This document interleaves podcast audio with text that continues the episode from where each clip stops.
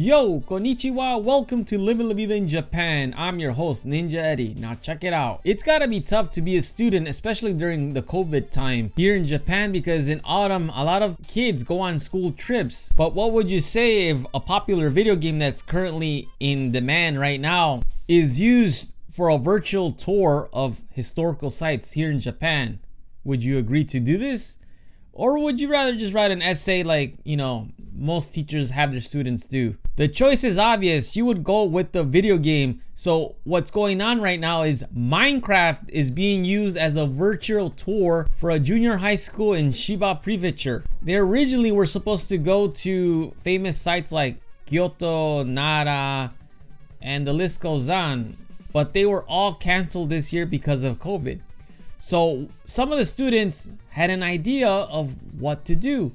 So they turned to Minecraft. Minecraft in a nutshell is a simply a very simple game where you build and explore and you survive. That is it. You just build, build, build, and there's not much more than that. That is pretty much Minecraft in a nutshell if you've never played it. So what the students did is they decided to create Japan's historical sites with the game of Minecraft. This turned out to be such a popular thing that they actually the school adopted this into their classes, which is crazy and awesome at the same time. So they called it the virtual school trip, which is a great way to learn and have fun. So what the school is doing now in the Chiba prefecture is they divided the classes that were supposed to go on the trip into different teams and their job now is to create these virtual historical sites and try to make them as accurate as possible. This is a wonderful experience because the students have to work together as a team. So that means they have to communicate and teach each other because I'm sure some of them don't know much about Minecraft or maybe they all do. I don't know. Obviously, some of the teachers, probably most of the teachers, don't know what Minecraft is. So this is a good way to take leadership by the students. So the assignment has four main purposes.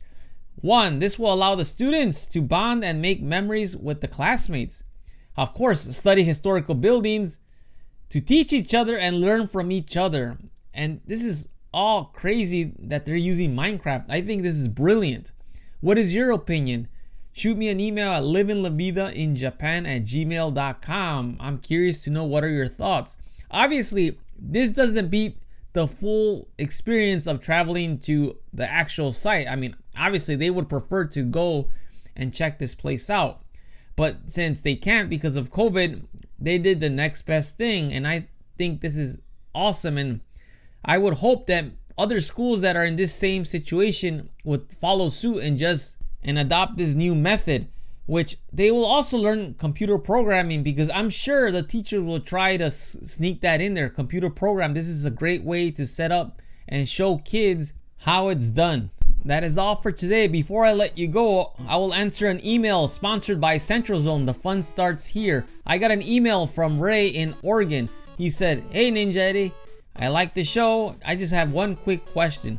Is there any way for me to try Caramel Punch Pepsi? Well, Ray, I know there are sellers online that sell the Caramel Punch Pepsi. I am not sure if they would ship it all the way to the US, if that is even possible, but most likely they will. Thank you for listening to the show, Ray. Anyhow, that is all for today. If you have any questions or concerns, please shoot me an email at livinglavidainjapan at gmail.com. I will talk to you later. Hasta luego. Matane.